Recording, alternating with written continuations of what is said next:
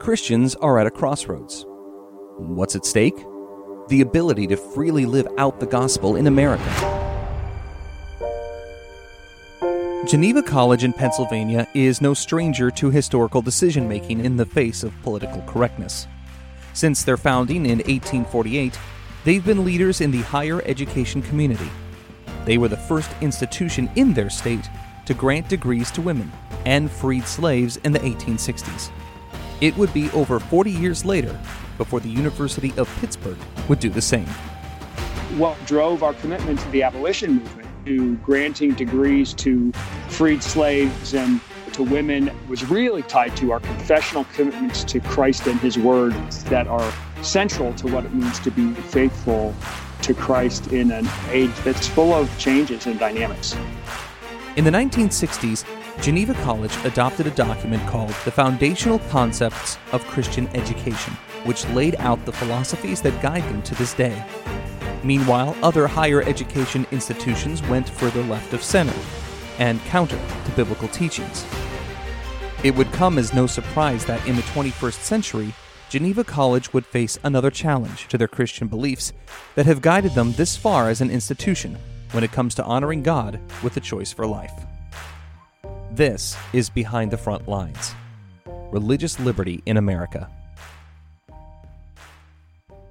Joining us today is Dr. Calvin Troup, president of Geneva College. Having been raised in Wheaton and then uh, in Beaver Falls at Geneva, I was uh, very much understand Christian higher education at a young age. I, I came to a, a, a knowledge of that early and a, a pretty strong bias in favor of Christian higher education because of the importance of intellectual development that happens in college years and the importance of grounding all of all of human thought on the rock who is Jesus Christ as the foundation of all wisdom and knowledge. Dr. Troup has a unique background in higher education. His father graduated from Wheaton College in Illinois and later worked for Geneva but he was not the first of his family to graduate from Geneva College.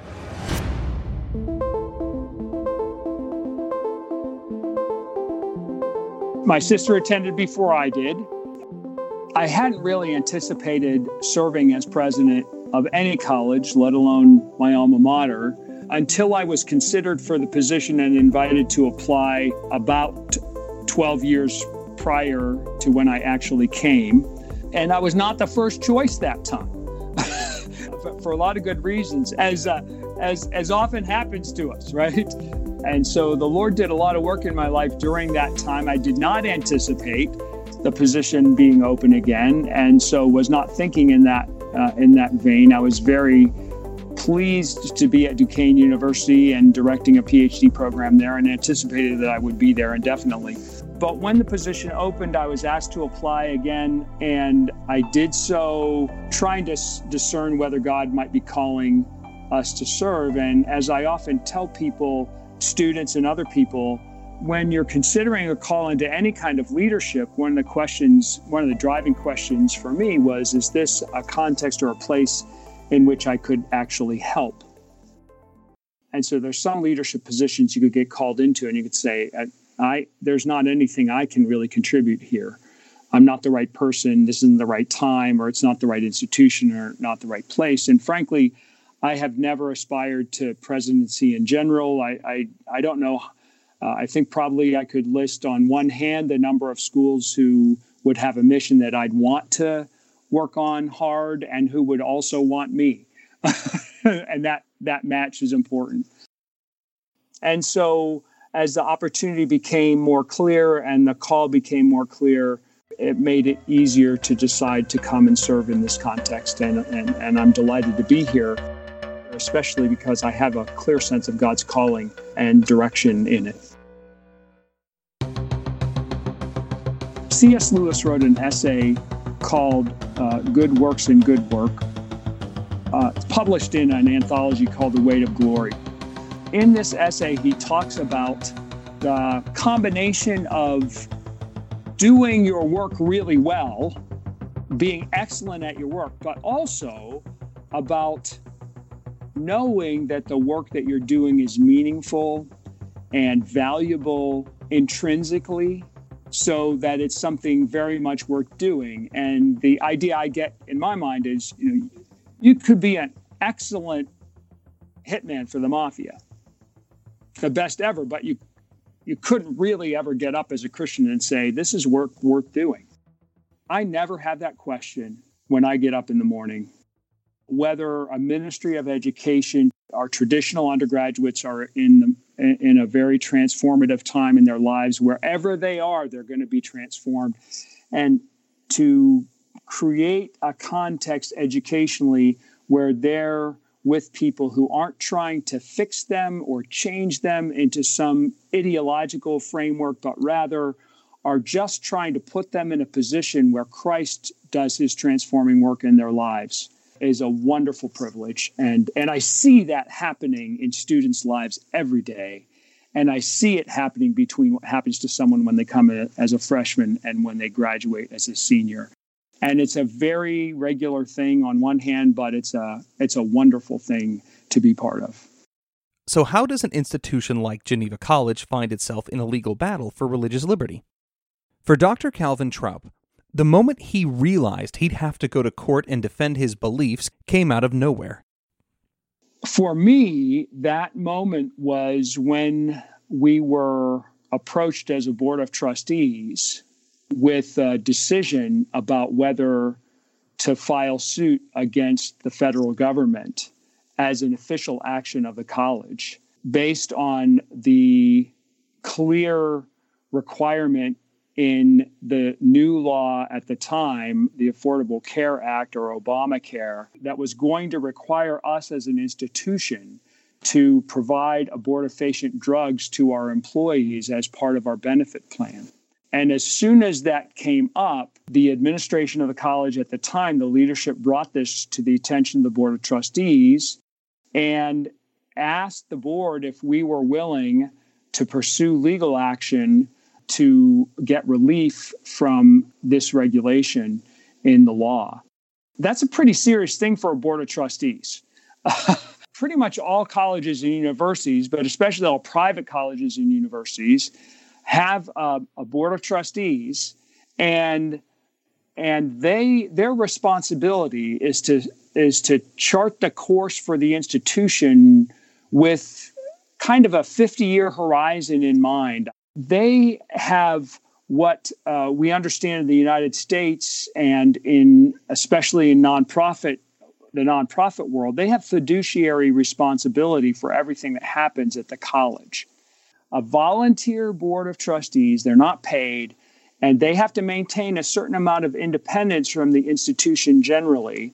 And they are responsible to make sure that all the financial uh, affairs of the college are in good order. They're they're uh, responsible to make sure that uh, all the things that have to do with state and federal regulation are being followed appropriately. That uh, college is delivering on the mission that it publicly expresses to students and parents uh, uh, and people who are involved in the life of the college. And so, so the board of trustees has to approve the budget, and the and the board of trustees selects the president.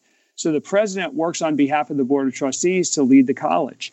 And in things like this sort of legal action and things external to the board of trustees, those are board of trustees decisions not left to the leadership of the, the professional leadership of the college alone. At Geneva College, the board of trustees, the chairman of the board of trustees has to be a Reformed Presbyterian, and the, a, a, simple majority. So there are 21 trustees at Geneva College, and 11 of them are Reformed Presbyterians. The other 10 must have an evangelical profession of faith, be members in good standing of an evangelical Protestant denomination, and must believe in the mission of the college and be willing to work within the mission as it's stated in the charter and bylaws of the college. So, this kind of question, the question of taking this kind of uh, legal action against the federal government, is definitely something that only the board of trustees can make that decision. But that not a decision that boards have to make all the time. the first reaction that I had and other members of the board of trustees had was, this is a weighty thing. And what we need to do as Geneva College is clear. So, uh, my recollection of it is that we had a lot of deliberation about tactics and strategies and implications and what does it mean and how long will it last and and what will it require in terms of resources and how can we possibly move forward with this but also a certainty that we had to and there was complete unanimity on the board of trustees at geneva college about making this move and taking this action. That that was not a question uh, within the board at all. Geneva has been clearly pro-life since before roe v. Wade but with roe v. Wade geneva would be a place where uh, there was clarity about the biblical stand for the life of the unborn. And so that's never been a question. The, the, the people in the community, uh, in, in reference to the abortifacients issue, understood this and were supportive of it.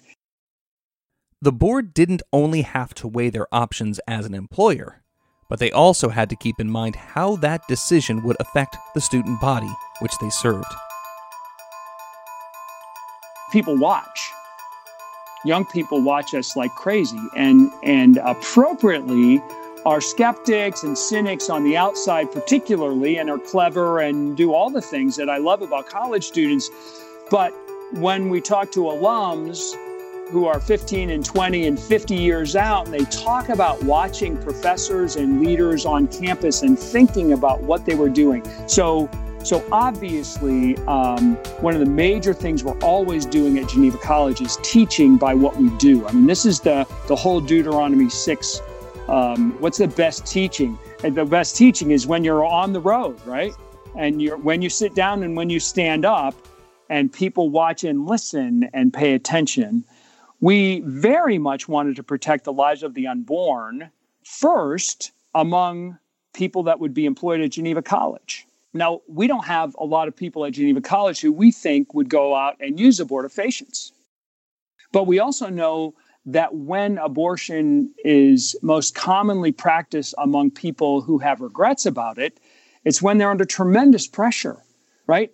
When we find ourselves under tremendous pressure, um, we don't need additional temptations.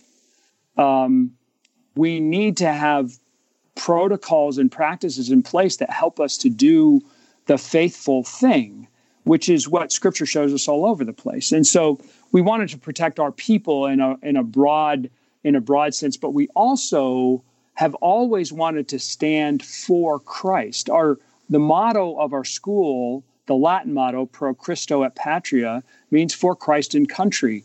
And to stand for Christ on a principle that is very clearly revealed in scripture that runs up against the world in a specific way is one of the privileges that we have as Christians. When we can do that together through an institution, it has a real impact. And then having people who can support us and come alongside us, like the Alliance Defending Freedom, is just essential to us being able to do that well.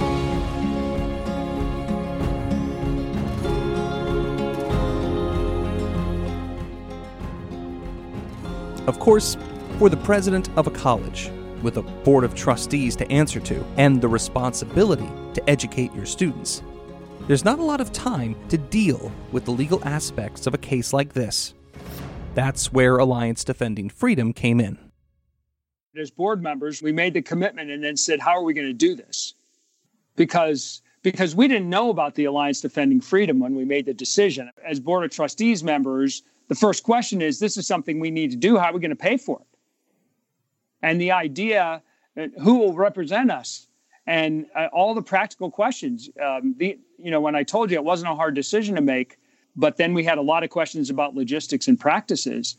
You know, and this is the beautiful thing is that, of course, uh, a school like Geneva College, like other Christian colleges and universities in our country, we run on very tight margins. Most of us do not have we don't even have large endowments. Geneva has a, a, a, good endowment for a school of our configuration and size, but it's not uh, it's not good comparatively to what many other private institutions have. We don't operate with huge surpluses. We're trying to make college affordable to people, and we have expenses that that have been going up for decades. And trying to keep those, keeping our place affordable is like, how are you going to do this? And and so, of course, we were just and continue to be so thankful for the people that are committed to religious liberty in our country, who are people of deep faith, who are ready to come alongside and support us and provide strong professional quality legal advocacy and representation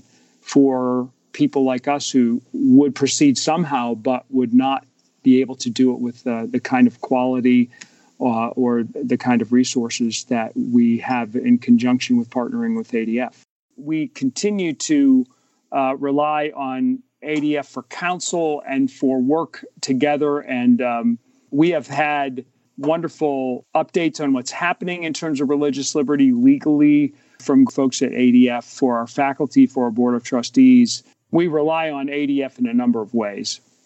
The resources that we're able to use in reference to our work with ADF puts us in a position to focus without having to be tempted by the cares of the world to back away from things that we shouldn't back away from in terms of our institutional mission.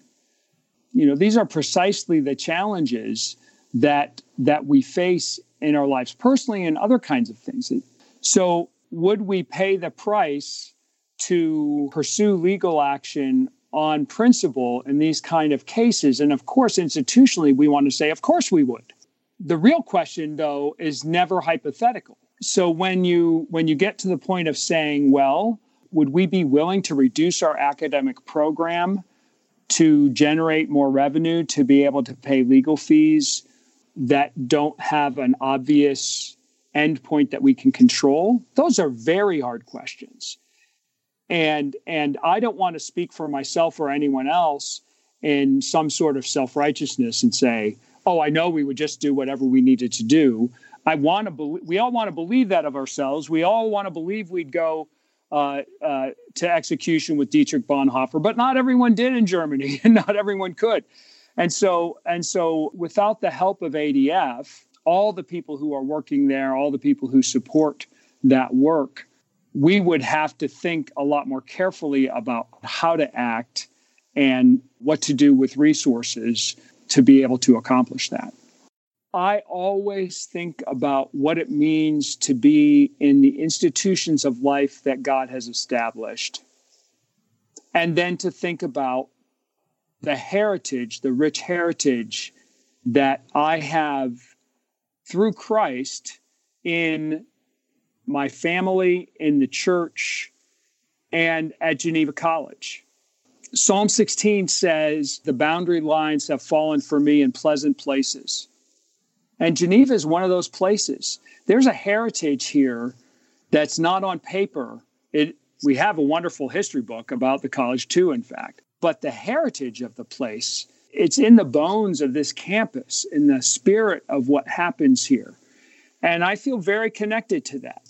We hold this place in trust, and it's our job to pass it on to the next generation in better shape than we found it, to take all that's rich in that heritage and then to take that and invest it in the place and in the lives of these people here so that future generations, people that aren't even born yet, uh, will be able to learn and grow in heart, mind, soul, and strength until the Lord returns. And at a college, heritage happens in classrooms and in conversations and in all these human things. People look at, for the health of the school at buildings and and all those kinds of things. And and and those things can be indicators but what happens with people is what's so vital in the ministry of education. And so the things that i learned even when i didn't know i was learning them here that are part of the fiber of who i am but also part of the fiber of who the place is today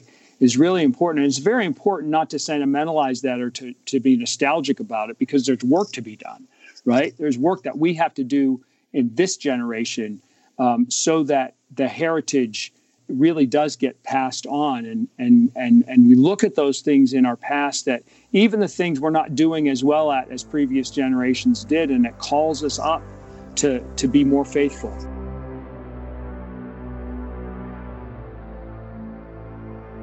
Geneva College could have become stagnant, letting their proud history tell their story while going along with the cultural tide. Or they could embrace what motivated their previous stands and take on a cause for today. The unborn never have been able to speak for themselves. The impetus in Scripture for us to speak up for those who can't speak for themselves is clear and strong. It comes to us from a number of places at different times within the Bible's history and is really a test of our faithfulness. The lawsuit ADF filed on behalf of Geneva College was successful. In 2018, Geneva College received a favorable decision in its suit against the U.S. government over a mandate to provide abortion related services in its healthcare insurance coverage in the U.S. District Court for the Western District of Pennsylvania. The court ordered the federal government to permanently cease enforcement of the Affordable Care Act's abortion pill mandate. The court declared that it violated Geneva College's rights under the Religious Freedom Restoration Act. We want to thank Dr. Troup for joining us this episode and for the stand Geneva College and ADF have taken for the unborn. On the next episode of Behind the Front Lines, a Christian school finds itself intentionally zoned out of the public square. Why can't a Christian school be treated on equal footing, use a building that we bought for our students for God's glory? They changed their zoning code so that we couldn't do that. Tune in to learn about how ADF helped this ministry survive targeted and effective legal restrictions, even without getting their day in court. Behind the Front Lines is paid for by Alliance Defending Freedom and produced by CT Creative Studio. We encourage you to subscribe to the show on Apple Podcasts or wherever you get your podcasts and to share, rate, and review the program so others can discover the work ADF is doing. You can learn more about ADF's Church and Ministry Alliance programs at adfchurchalliance.org.